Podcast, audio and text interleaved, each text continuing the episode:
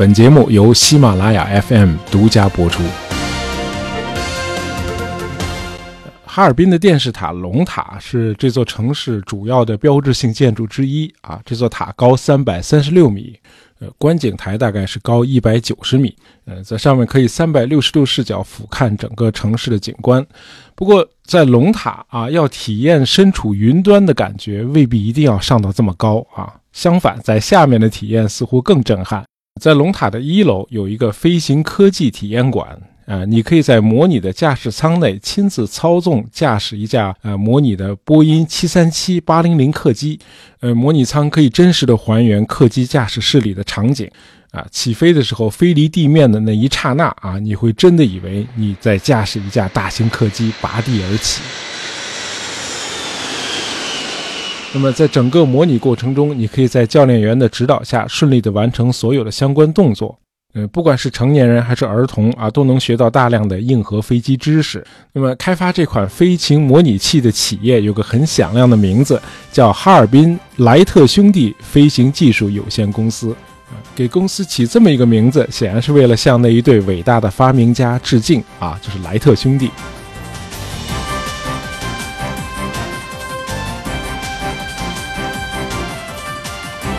莱特兄弟驾驶人类第一架引擎飞机试飞成功是在一九零三年啊，这年的十二月十七日，这兄弟俩试飞了人类历史上第一架可以被控制的、依靠自身动力的啊，机身比空气重得多的飞机，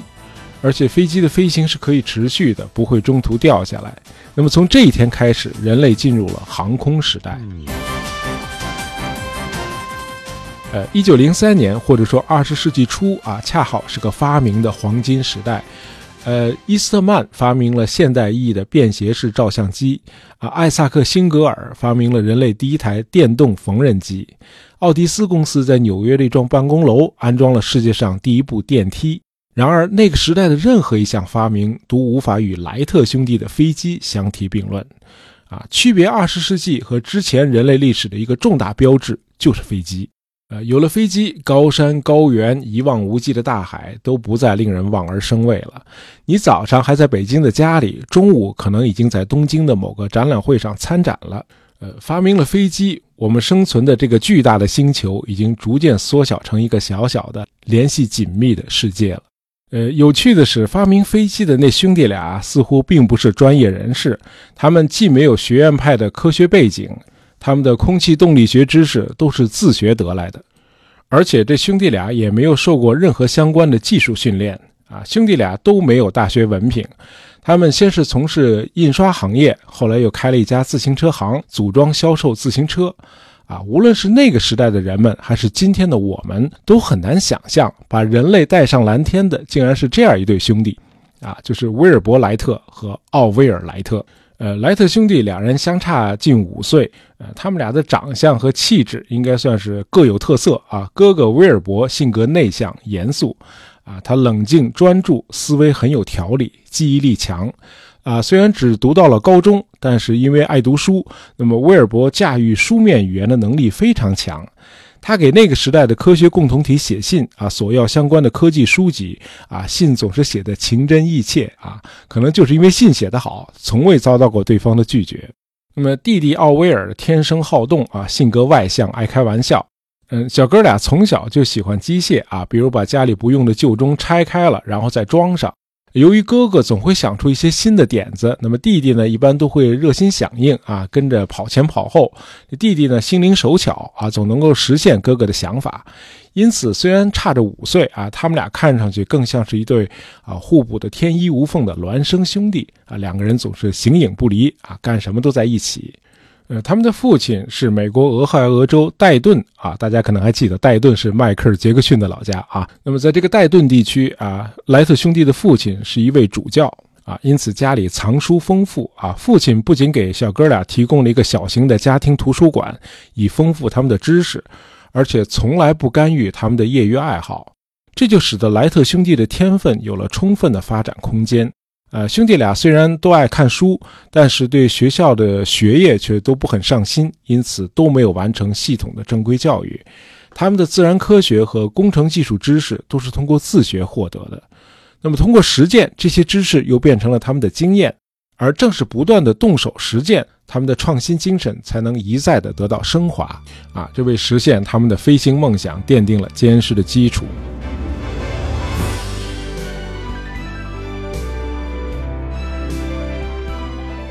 人类飞行的梦想应该说是自古有之的啊。当人类看到鸟类在空中飞翔的时候，啊，就会想入非非的渴望自己有朝一日也能飞上广袤的天空，在天上自由的翱翔。然而，无论你搭乘的是车还是船，这些交通工具都比空气要重得多啊！想搭乘它们飞上天空，显然是不可能的。呃，我们国家的鲁班和张衡，呃，都制作过据说是可以飞的木鸟。但是传说就是传说啊！人类在进入工业时代之前，或者说在惠更斯和牛顿创建流体力学之前啊，飞行仍然只是个梦想。啊，必须指出的是，最早造出飞行器的的确是我们中国人。这个飞行器就是风筝。啊，风筝的发明毫无疑问是我们国家劳动人民为人类实现飞行梦想做出的最杰出的贡献。啊，很多朋友可能会对此不屑一顾。啊，大家有这个想法，往往是因为一叶障目啊。要知道，风筝的滑翔原理后来成了飞机空气动力学最有价值的飞行机理之一。呃，后来莱特兄弟就是从研究和试验风筝开始啊，悟出了飞机飞行的基本原理，最终发明了飞机。呃，莱特兄弟还有两个哥哥和一个妹妹啊。有趣的是，这五个孩子中只有威尔伯和奥威尔这哥俩啊，迷恋机械，梦想飞行。那么，一八七八年，在这小哥俩分别只有十一岁和七岁的时候，呃，父亲送给他们一个竹蜻蜓，啊，就是在一根轴上啊，横着两扇叶片啊，你用橡皮筋把叶片拧紧了，然后一松手，这叶片就会高速旋转，然后竹蜻蜓就飞起来了。这个竹蜻蜓也是我们中国人发明的，呃，当然，父亲送给莱特兄弟的那个竹蜻蜓呢，是被航空先驱凯利改造后的版本。啊，那小哥俩对这个竹蜻蜓简直是爱不释手啊，让它一次次的飞向空中啊，太好玩了，直到这个竹蜻蜓最后摔坏为止。于是小哥俩就照着样子自己攒了好几个竹蜻蜓，除了自己玩，他们还把自制的这些玩具卖给了学校的同学们。很快，这小哥俩的兴趣又转向了风筝，啊，他们成了孩子堆里制作和放飞风筝的专家。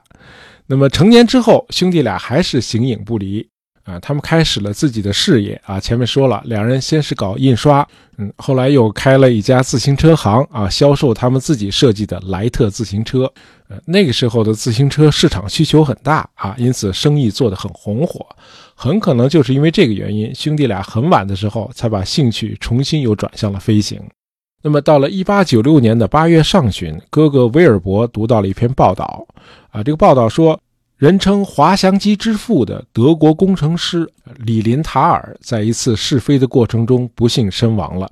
呃，威尔伯感到极为震惊，因为当时在全世界人们心目中，那个德国人李林塔尔是个超级英雄。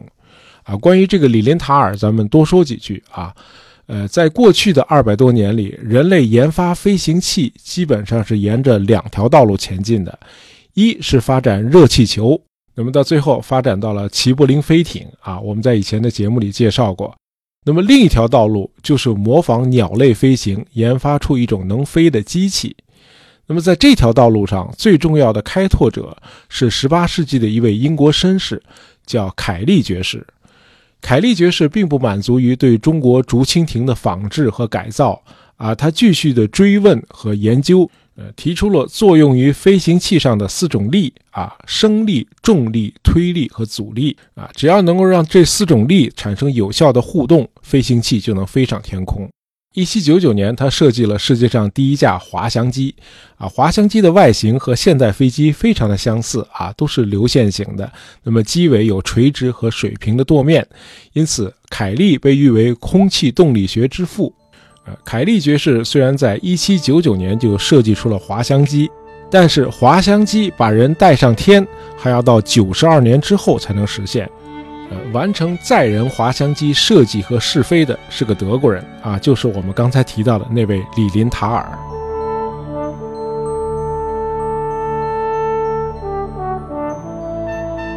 和莱特兄弟一样，李林塔尔也是兄弟俩一起搞研发啊。他和弟弟古斯塔夫一起啊设计滑翔机，在积累了相当丰富的经验和数据之后，李林塔尔决定亲自驾驶滑翔机上天。啊，在位于德国首都柏林北部的里诺夫山脉的一个光秃秃的山顶上，李林塔尔把自己的双臂固定在机翼的下方，然后就朝着前方的悬崖狂奔而去。大风，我来了，让我飞起来吧！啊，李林塔尔一冲过悬崖边，滑翔机就像鸟一样开始在空中翱翔了。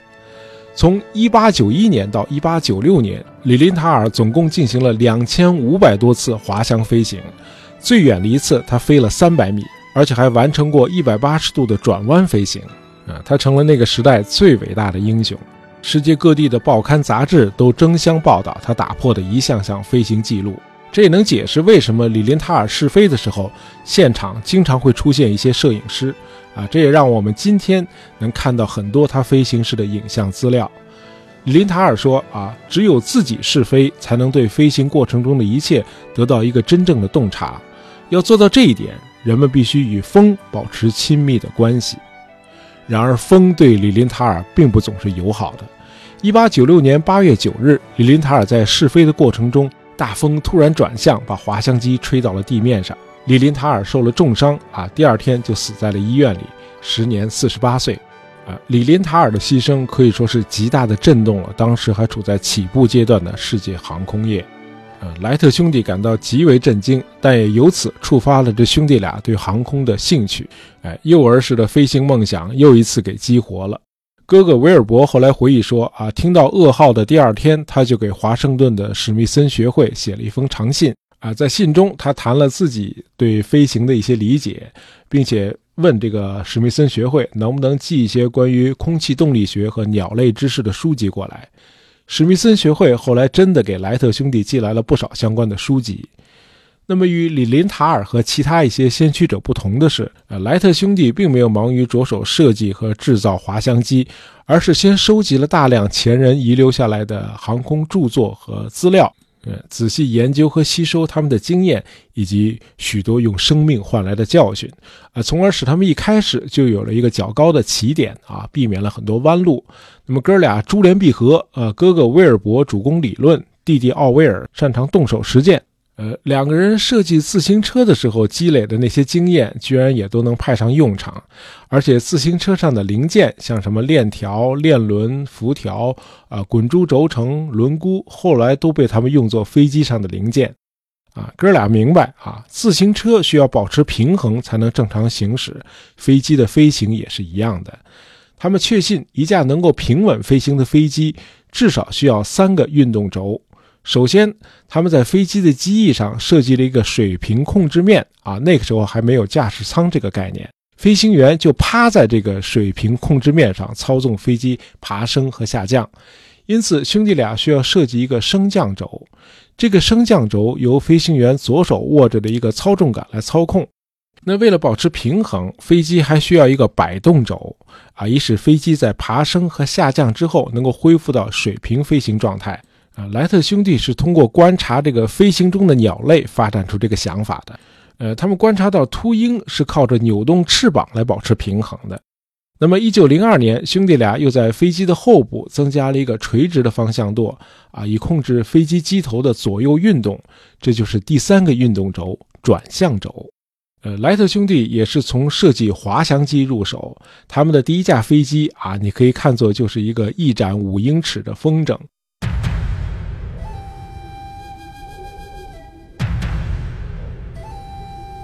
呃，一九零零年，莱特兄弟来到北卡罗来纳州的 Kitty Hawk，啊，这个地方的风很大，但是风向相对稳定，地域也很开阔，很适合他们测试新飞机。然而，他们设计的第一架无人滑翔机产生的升力远低于他们的预期，那么莱特兄弟只好把它当做风筝放飞了。那么在飞行的过程中，哎，收集相关的数据。一九零一年，他们又带了一架新的滑翔机回到了 Kitty Hawk。那么这架飞机的性能也低于他们的预期啊！设计飞机哪那么容易啊？那么为了解决飞机的升力问题啊，莱特兄弟专门制造了一个风洞，用来测试他们设计的机翼。啊，风洞你可以看作是一个盒子啊，这个盒子的一端有一个风扇，风扇把稳定的气流吹向安装在风洞内的机翼模型上。那么利用这个装置，莱特兄弟就能够收集到足够的空气动力学的信息啊，这样他们就知道了机翼的最佳状态应该是什么样的，啊，机翼的尺寸应该有多大。另外，风洞还能告诉他们，如果更进一步啊，设计一架动力飞机。那么螺旋桨应该达到怎样的性能？发动机必须产生多大的推力？哎，这些数据风洞都能告诉他们。那么到了这个时候，莱特兄弟已经胸有成竹了。他们决定跨越滑翔机这个阶段，直接去设计动力飞机了。他们把一台水冷式汽油活塞发动机固定在主机翼的下方，啊，发动机的重量仅有七十五公斤，能够产生十二千瓦的功率。啊飞机不再依赖风作为动力了，它得自己飞了。呃，一九零三年十二月十七日啊，这是一个载入史册的日子。这天的清晨啊，天气阴冷啊，不断的阵风带来了刺骨的寒意。在 Kitty Hawk 的一块空地上啊，几个身影在晃动着。呃，莱特兄弟正在准备试飞他们制造的第一架引擎飞机。这架飞机他们起了个名字叫“飞行者”。场地上除了几个救生员和帮手之外，没有任何观众。呃，飞行者体积庞大啊，长六点三米，双层机翼的翼展达到了十二米。主机翼的下方是发动机，那么机翼后面安装着左右各一副双叶螺旋桨，通过链条与发动机相连。哎，自行车零件嘛。呃，飞机没有起落架和机轮啊，只有滑橇。那么起飞的时候，飞机是装在滑轨上。用带着轮子的小车往前拉着跑，啊，今天美军航空母舰甲板上的飞机弹射起飞系统，无论是蒸汽弹射还是电磁弹射，他们使用的仍然是滑轨啊，呃，当然现在叫导轨啊，结构也要复杂的多。不过啊，这种弹射装置仍然可以看作是向莱特兄弟致敬啊。那么那架飞行者是没有驾驶舱的啊，飞行员就俯卧在下层机翼的中间啊，趴在那儿啊，飞行员拉动手柄来操纵飞机。那么连同驾驶员在内，飞机的总重量大概是三百六十公斤。上午十一点左右啊，发动机通过暖机之后，弟弟奥威尔莱特在飞机上俯卧就位，然后飞机就开始向前滑动，滑行的速度越来越快。终于，飞行者晃晃悠悠地升到空中了。那么，这第一次飞行的留空时间只有短短的十二秒，飞行距离也只有微不足道的三十六米，但它却是人类历史上第一次有动力的、载人的、持续的、可操纵的、比空气重的飞行器首次成功的升空并飞行，因此具有极其伟大的历史意义。啊，人类征服天空的梦想就是从这一刻开始变为现实了。那么，弟弟奥威尔飞完之后啊，哥哥又上去飞，他在十三秒里飞了五十三米，然后又轮到弟弟飞，这一次是十五秒六十一米。那么这一上午，兄弟俩轮流一共飞了四次。那么最后一次又轮到哥哥飞，这次在空中的时间达到了一分钟之久，飞行距离是二百六十米。那么一开始，公众对莱特兄弟的这一改变历史的壮举几乎没什么反应啊，少得可怜的评论也都是消极的。大伙认为这一对从未受过正规教育的兄弟是在编造谎言。然而情况很快就明朗了，人们发现莱特兄弟的飞机确实在一次次的拔地而起。那么十个月以后，他们已经能够一次连续飞行一千二百四十四米了，而且还能飞回到起飞的原地，在那里平稳的降落。在整个一九零四年里，莱特兄弟一共飞了一百零四次，最长的飞行时间达到了半个小时。几年后，莱特兄弟又造出了结构更完善、飞行更稳定的飞机，并且在1908年的8月和9月，分别在法国的莱芒斯和美国的华盛顿进行了公开飞行表演，两次都引起了空前的轰动。那么，莱特兄弟的名字开始传播到全世界了。